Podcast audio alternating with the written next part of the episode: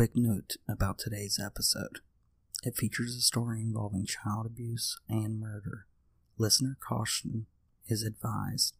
Also, if you think a child is being abused, please report it to the local authorities or even call the National Child Abuse Hotline at 1 800 4 A Child or 1 800 422 4453. They serve the US and Canada.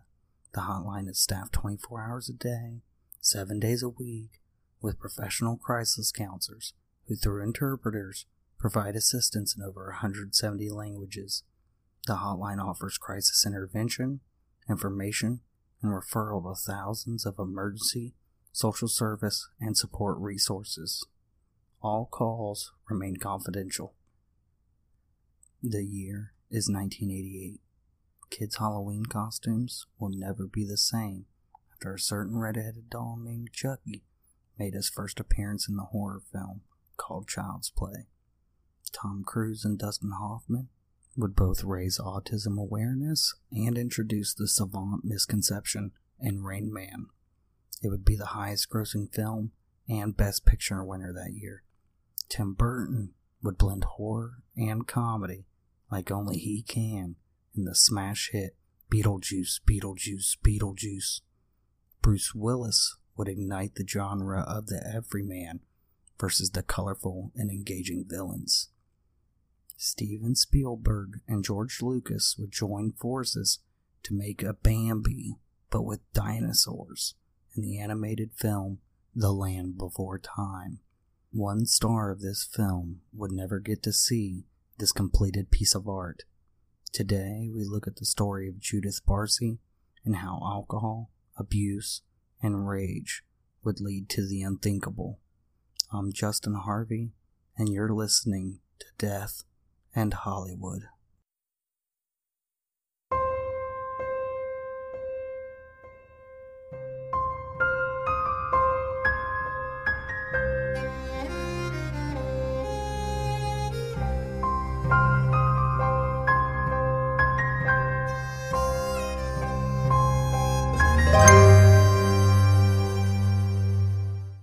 Judith Barsi was born on June 6, 1978, in Los Angeles, California, to parents Joseph and Maria Barsi. She would be the couple's only child. Joseph had two other children from a previous marriage, but we will get to that later. Her mother almost immediately began training her daughter for a future in Hollywood. Her brother once told her, You know, it's like a 1 in 10,000 chance that kids get into show business, right? but Maria wasn't going to let odds stop her. She was a true stage mom, teaching Judith in the ways of posture and poise and working on her singing and speaking voice. It would all pay off accidentally in 1983 for Judith. A crew happened to be shooting a commercial at an ice rink when they noticed Judith, only five years old at the time, skating gracefully across the ice. The crew would help her land her first commercial job for Donald Duck orange juice. She would become a successful commercial actress, and with her agent Ruth Hansen's experience and Judith's skill, would go on to appear in over 70 commercials. Here, I want to take a step back and introduce you a little more to the parents of Judith Barsi. Maria and Joseph Barsi had both separately fled the 1956 Soviet occupation of Hungary Joseph would initially settle in France and marry a fellow Hungarian refugee named Clara, with whom he'd have two children, a son named Barna and a daughter named Aggie. Joseph would develop a drinking problem around this time and begin to physically abuse his wife Clara. The family would relocate to New York in 1964, and Joseph would begin to extend his abuse towards his son Barna this prompted Clara to escape with the children to Arizona in 1969. Although Joseph attempted to reconcile himself with his family, Clara filed for divorce because he threw a cast iron skillet at her in a drunken rage. Shortly after the divorce, Joseph moved to California. It's there he worked as a plumbing contractor, and he would meet Maria, a waitress at a Los Angeles restaurant that was a well known gathering place for immigrants. The dark and husky Joe Barsi would sit at the bar, head down over his drinks, for which he paid for with hundred dollar bills. Maria was impressed, seeing in this brooding man, dubbed Arizona Joe, someone who could give her security. Maria, herself a Hungarian immigrant, escaped the Soviet occupation, but she suffered psychological and physical abuse from her father. The two got married, and Judith's birth quickly followed in Los Angeles, where Judith was raised. Now, you might ask why I brought that information up. There are two reasons. One is simply to say they were both immigrants that had fled from Soviet control and to highlight that their life was filled with strife at an early age. The second is to show that violence and mental abuse were not a new phenomenon in Joseph's life. Back to Judith, she's seen tremendous success in commercials and even landing guest spots in TV roles like Growing Pains, Punky Brewster, and Cheers. According to her agent Ruth, part of her success was how young she looked. When she was 10, she was still playing 7 or 8. This was because she was short for her age, standing only 3 foot 8 inches. When she turned 10, her father would continue to work even as his daughter's star rose, leaving Maria to develop quite a bond with her. Judith and her mother got along great. They were close and spent all their time together. Between commercial shoots and her new television roles, Judith got to spend a lot of time with her mom, reading books, telling jokes. Maria even taught her daughter Hungarian so they'd have their own secret language to speak when they were out in public.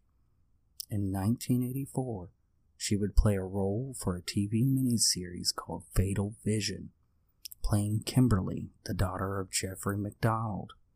Fatal Vision is the true crime miniseries focused on captain and physician Jeffrey MacDonald and the February 17, 1970 murders of his wife and their two children at their home on Fort Bragg.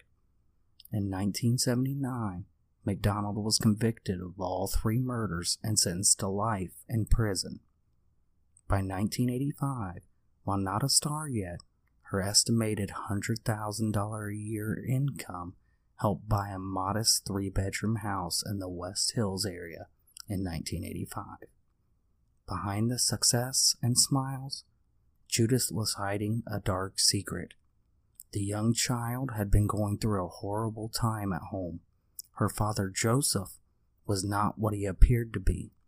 While Maria was doing her best to give her daughter the life she wanted, Joseph was becoming increasingly abusive. As his daughter's fame grew, so did his rage.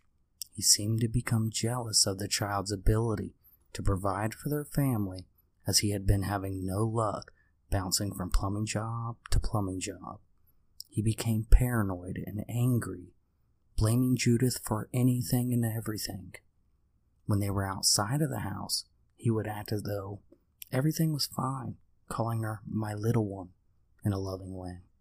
But when they returned home, he would scream at her and her mother threatening their lives regularly. The brooding enigma in this tragedy is Joseph Barsi.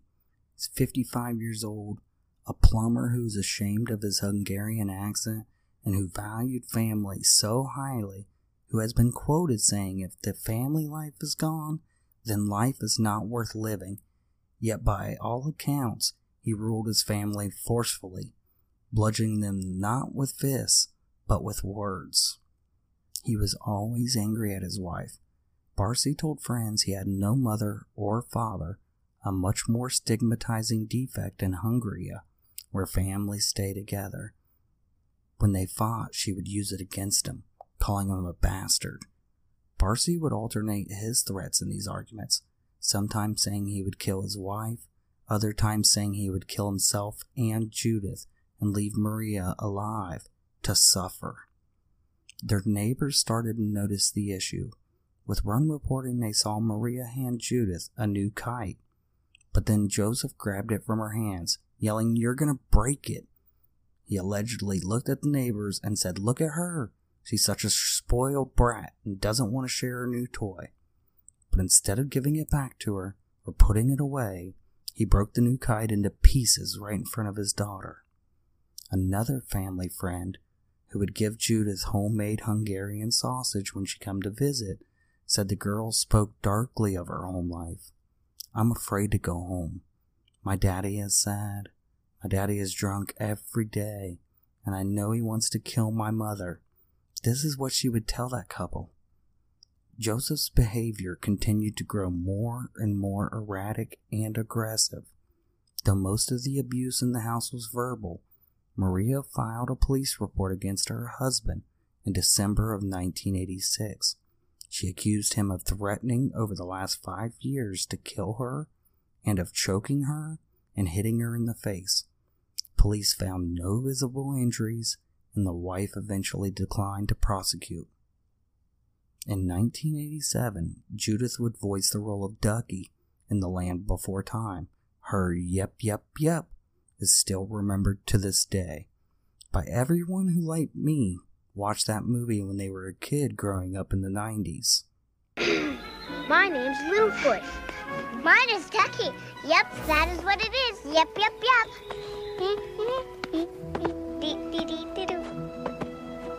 That, that, da do. That, da dee da do. That, that, da Don't step on a crack or you'll fall and break your back. Then later, in 1987, Joseph, seemingly unfazed with his earlier close call with police, continued the abuse. When Judith was cast in Jaws The Revenge, it was filmed in the Bahamas. Maria was scheduled to go with her to the shoot. Before they left, Joseph held a knife to his daughter's throat and said, If you decide not to come back, I will cut your throat. Her father was upset by his daughter's departure, but he also refused an airline ticket to visit her. When the filming was over, the mother and daughter visited Maria's brother, Weldon, in Flushing, New York. Judith had a conversation with her father on the phone. He told her, Remember what I told you before you left, referring to the knife incident. The girl was terrified. She cried and dashed off to the bedroom. The mother and daughter cut their visit short and returned to California. When they came back, Judith's stress level was at an all time high. According to her agent, when she got back, she was pulling out her eyelashes as a coping mechanism. The threats continued, and according to his friend Peter, Joseph said 500 times he was going to kill his wife. I try to calm him down. I tell him, if you kill her, what will happen to your little one? But Joseph would just say, I guess I gotta kill her too then. But unlike other celebrated cases where witnesses turn their back on abuse, neighbors, relatives, and industry people who knew about the threats in the Barsi household tried to help. One neighbor offered Maria refuge in her own home, but she refused. Judith, now 10 years old, broke down at an audition for All Dogs Go to Heaven, and someone thought to call Children's Services. Maria brought her daughter to a child psychologist who was able to identify signs of severe physical and emotional abuse, and an investigation was launched. Maria was able to convince the caseworker to drop the investigation after assuring them that she would be filing for divorce and had a plan of action. Maria's plan of action involved moving to a Panorama City apartment which she rented in May. She would spend her days there with her daughter, then return home at night. The woman had stated she had gotten an apartment, said the caseworker, but she had not taken that child and moved into that apartment. Can we force a woman to do that? Hanson, Judith's agent, urged her to make a final break from her husband, but she kept hesitating, saying in June that she wanted to stay in the neighborhood for Judith's birthday. Then in July, she said she didn't want to lose her home. Instead, she tried to force Joseph out. Maria told her neighbors that she had planned on cashing the tax rebate check that Judith was supposed to receive, and that that 12000 would be a good start for their new life, but they never got a chance. The anger and jealousy he felt for his child and wife erupted on Monday, July 25th, 1988, just one week after Maria had told neighbors she was about to leave. Judith was seen riding on her bike on the street earlier in the day, but that night Joseph walked into his daughter's room and shot her in the head. When Maria came to the room to see what happened, he shot her as well, leaving her body in the hallway. That day, Judith missed an appointment at Hanna-Barbera Productions. Judith's agent phoned the Barsi house on Tuesday to find out what happened to cause the no-show. Joe told the agent that a big car had already picked up Judith and Maria and that he had planned to leave the home for good and had only stuck around to say goodbye to his little girl. After speaking with the agent, he poured gasoline over their bodies and lit them on fire. He then went into the garage and shot himself in the head. Eunice Daly, the neighbor, remembered hearing the sound of the final gunshot and then seeing smoke rise above the house. She said, That's it. He's done it. He killed him. Now he set fire in the house. Firefighters were called to the gruesome scene, and it leaves you wondering how could this happen? As for what set her husband off, an investigator said he might have discovered his wife's plan to move out. He might have also found out that she was planning for divorce, or that his daughter was seeing a psychologist. Mariah's brother offered up a different explanation. His marriage was disintegrating, so he killed her and his daughter, just like he had threatened to so many times. I think it was his final act of possession. If I can't have them, nobody's gonna have them. Death left a bitter debt. Not only had a father killed the people he professed to love the most, but what troubled officials who deal with child abuse is that the social service system had failed to prevent a calamity it had been warned about. The LA Times reported that there was questions raised against child protective services because the investigation should have never been called off. The commission was asked to review their client file for the first time, and they were not pleased with how the department handled the case. Helen Kleinberg, a member of the Watchdog Commission for Children's Services, was upset that CPS closed the case. It wasn't solved yet. From my point of view, the child was the client, not the mother. She believed that even though the mother claimed to be making an effort to fix it, they should have been monitoring them more closely to prevent this from happening. Judith and her mother were both buried together in unmarked graves shortly after their deaths. Joseph was buried in an unknown location, likely away from his family.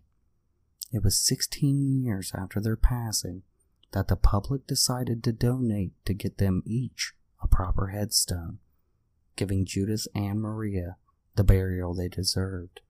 Judith's headstone features the words Our Concrete Angel, and under the quote from her favorite movie she ever made, The Land Before Time, and that her character Ducky was known for. Judith was taken away from everyone way too early and it's hard for me to even write some of this episode, as I grew up with her voice, not knowing this had even happened.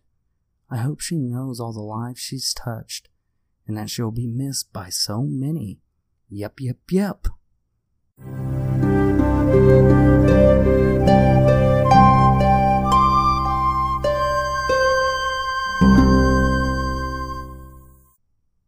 If you like this story, please hit subscribe and leave a five star review on Apple Podcasts or wherever you're listening to my show. If you really like this story and want to help us grow, please share it with just one friend. You can join the conversation by following us on social media. And if you'd like to financially support the show, you can become a subscriber at anchor.fm backslash death in Hollywood and you'll be listed in the credits of the next show. Sources used for this episode are included in the show notes on the website, but they include Wiki, an article by Mamamia, an LA Times article by John Johnson, and an LA Times article by Sherry Barber.